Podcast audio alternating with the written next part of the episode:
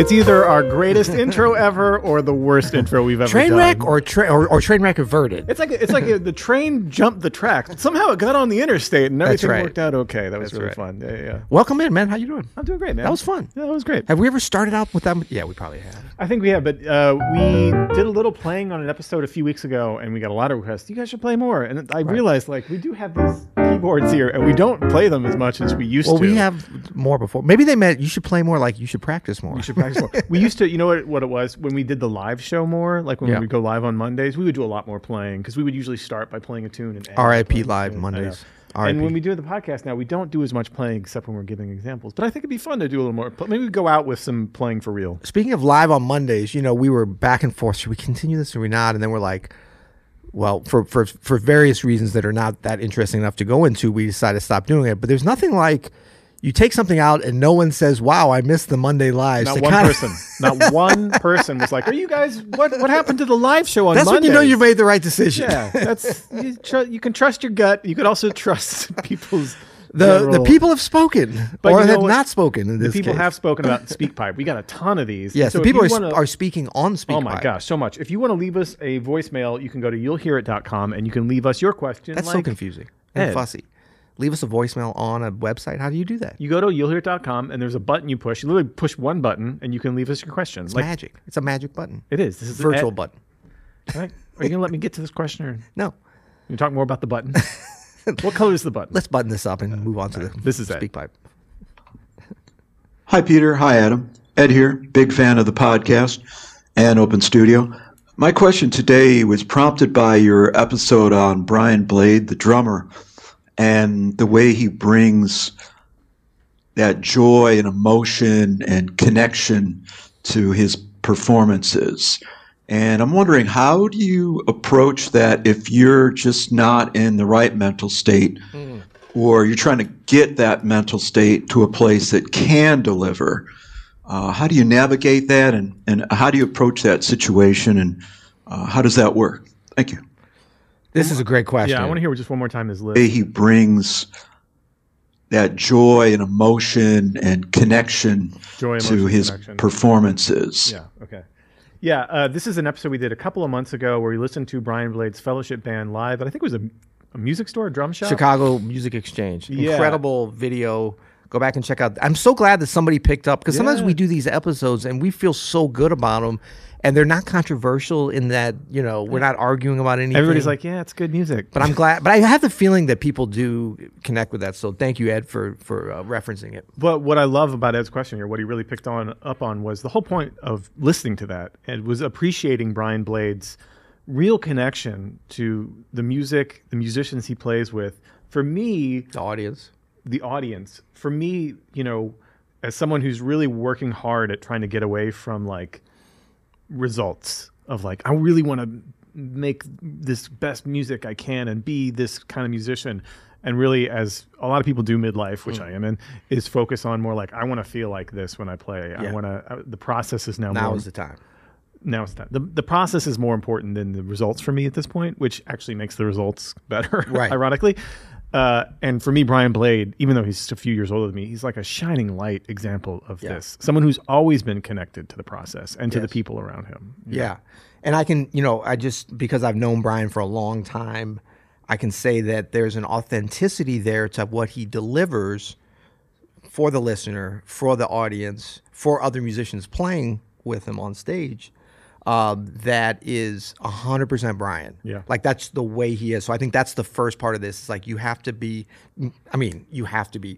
We, the closer you can get to being your authentic self in terms of if you're lucky or and or blessed enough to be in that position to be able to be an artist i mean to be an artist in the way that everything is kind of seemingly lined up right so i believe that everybody's an artist in this world whether or not we all get a chance to have access to being able to craft you know, an instrument or uh, visual arts or whatever, and kind of connect in a specific way, and then to be able to do that with others and in front of an audience. There's a lot of variables, but if you get to that place where you where you are privileged to be able to do that, how how are you going to deliver? And I can say that like Brian is very very good at delivering on that all these things that are kind of lined up for him in terms of like he's very talented musically he comes from a musical family he's worked very hard at the craft of the drums he's very well suited in terms of how he's oriented his musical self to the drums, but way beyond just the drums. He can play guitar. He's very open to different things. He understands a number of different styles and grooves. So he's got a lot of things going for him, is what I'm saying. But then that thing that I think pushes, and he's a very joyous Yeah. person. That's the authenticity part of it. Right. But I can say that, like, to actually, you still need something else to be able to deliver on that. And this is perhaps like, you know, would address Ed's kind of the core of his question. And I think that is professionalism. It's like, it's not enough to just have all, all those things. How can you deliver those always, or at least most of the time, the highest percentage of time? Like, you know, t- to Ed's point in the question of like when you're not maybe feeling that, when something happened. For instance, right before, you know, right before this episode, I was reminded of the deep seated hatred that you and I have for each other. But because we're professionals, we never let that seep into the podcast, right? Listeners right? would never know. yeah, listeners would never know. Um, no, of course, that's I, I joke, but um, but the thing is, like, I think an example of professional is is like if something happens right before you have to perform, if that's a podcast, if that's a gig, if that's a, a literary event that you're speaking at, professional comes in with like, can you default back to your connection, your joy for the music, your appreciation for the privilege that you have to be able to be that conduit, that connection point between the audience and something that's bigger than all of us.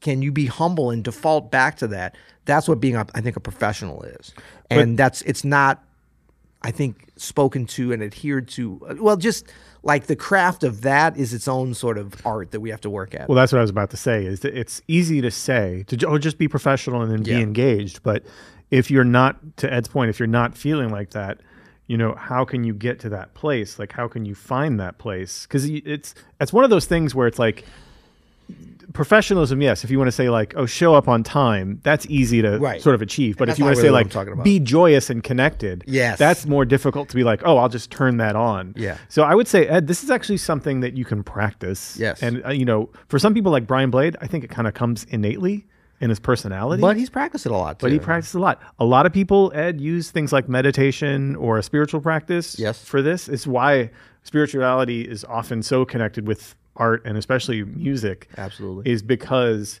it is something that's taking place, at least the music we make takes place in real time in the moment. And that joy that you're describing, that connection you're describing, can be practiced. It, it almost has to be lived outside of the bandstand if you want to have the ability to turn that on Right. on the bandstand. Because then it's not as much of a thing. That, it's not such a change that it's like turning on. It's more just adjusting the dial a little bit. Well, it's it's almost a value system. If you Mm-hmm. if you teach yourself how to value that connection, how to value the joy, like you said, how to value the music when you're there. Yeah. A lot of people don't ever ha- like even realize that that's a value to have. Yeah. Like I I should be here and present with the people I'm playing with and the people I'm playing for. Yeah. I should be here present with the music and not trying to put my own shit on it. Yeah. If I work on technique and chops, it should be to, to serve the the liberation and the freedom of when I'm making music in real time, not for impressive shit. Mm-hmm. Yeah. You know, that kind of attitude, it takes actually a lot of life work to get there. So I would say think about, you know, that feeling of connection and joy. Where does that happen off the bandstand? How can you practice that sort of attitude of gratitude or that mental focus, its concentration? Uh, it's it's the realization that we're very lucky to be actually taking this breath now. Yeah. As you know, even luckier to be able to share the breath with people. Even luckier to be able to share something like music with people. Yeah. And so remembering that is is difficult in some cases when your own ego is really trying to protect oh but i'm a musician and i need to be good and these people are good well they're not as good as, as i am you know like this is you know, all things that naturally happen to everybody and so training yourself to get out of that and take a step back from that it actually takes a lot of work outside of the, the bandstand Absolutely. That's that's all great stuff. And I mean, I think if you fold into that this concept that um, things that as a performing artist seem like big swings back and forth to us um, are not actually manifested to the listeners um, they're not as big of a deal. They're Yeah. they're not revealed in the same way you think. So in other words, if you're like I'm feeling kind of down, how do I go out and still bring my joy out in the music? It's not a binary thing on or off.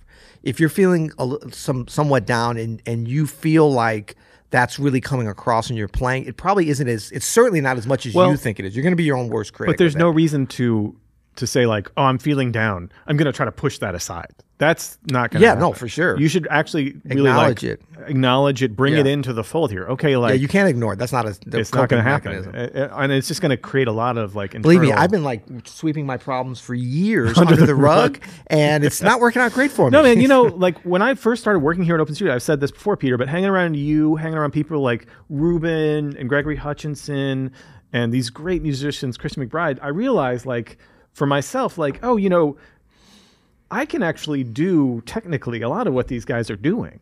Like, but the, a lot of this is just like this confidence and freedom that they have in their own personality to let whatever's here come out and not try to force anything. Yeah. And that takes a little bit of work off the bandstand. I was, I joke about it as like, I was like, oh shit, I have to work on my personality. Dang, like that's the hard part, you know. But then it's fun because once you kind of you know working on your personalities, a lot of it's sort of getting to know yourself. totally, you know, getting comfortable in your own skin, getting comfortable, and then once being you confident with what you bring to a situation. Yes, like, like- just being yourself and and reveling in that, and not trying to be someone else. that's putting yourself in the position of being able to provide the most to serve. So it's like the confidence that you have with yourself, and that's all the levels from just your personality, how you sound, and we're talking about if you're playing an instrument, how that comes out. So also working all the technical and theoretical things that'll better bring that narrative out in your playing. But it's like the more comfortable you get with that, and that's not to be confused with the better you get. You know, to your point about the about the process and then the end result, you've got to let the end result. No, I'm just metaphor. I wasn't pointing anything. I'm just saying over here. was like, where's the no? like this is the starting point. This is the ending Yeah, point. yeah, yeah. But um, like that will take care of itself. We know that. Like if you're working on the right things, playing with the right people, you know, orienting yourself in the right direction Living a musical life. living a musical life and then uh, you know folding in this attitude of gratitude and also a service mentality where it's like well it's hard to be a professional because um i don't know this i don't know that as opposed to maybe reorienting your mindset more like it's it's an honor to be a professional Humble yourself to the music. yeah, because I get to be my little part in serving to uplift some other people. So then you've got more of a responsibility, but a good kind of responsibility, not like, oh, I'm responsible. It's like, wow, I'm responsible for people's joy. I don't have to go out on stage and make it's not about can I make them as joyous as Brian Blade could be. There's there's a there's a That's such a good point. there's a big range of that. All you got to do is make them feel better than they did when they walked in. and I'm just realizing now too, like you know, with there's there's sort of this this, this spiritual element of music, and and how, why I think a lot of musicians fold in their own spirituality to their playing because it's so connected, and this is such a huge part of it. It's like a growth as a human. Uh, the act of being a human, and and there's sort of the Eastern spirituality thing that we've been talking about of of looking inward and noticing what's here. But then there's also like the Western religious part of this too, which is devotional, and it's Yep. I think it's equally as p- uh, important. And a lot of people use that where you sort of humbly give yourself over Yeah. to the higher power of music or the higher power of the, the greater good of what we're all making together, of this thing that you're just uh, glad to be a part of, that you're one little piece of. And, uh, you know, you're a lot of people talk about like, I'm just like a conduit for whatever's already here. It's coming through me in this filter of whatever Adam is or whatever. Like, and it's hard because like the society and and like even within this kind of insular world of jazz like there is the star element. There is, I mean, we on a recent episode we had Samara Joy.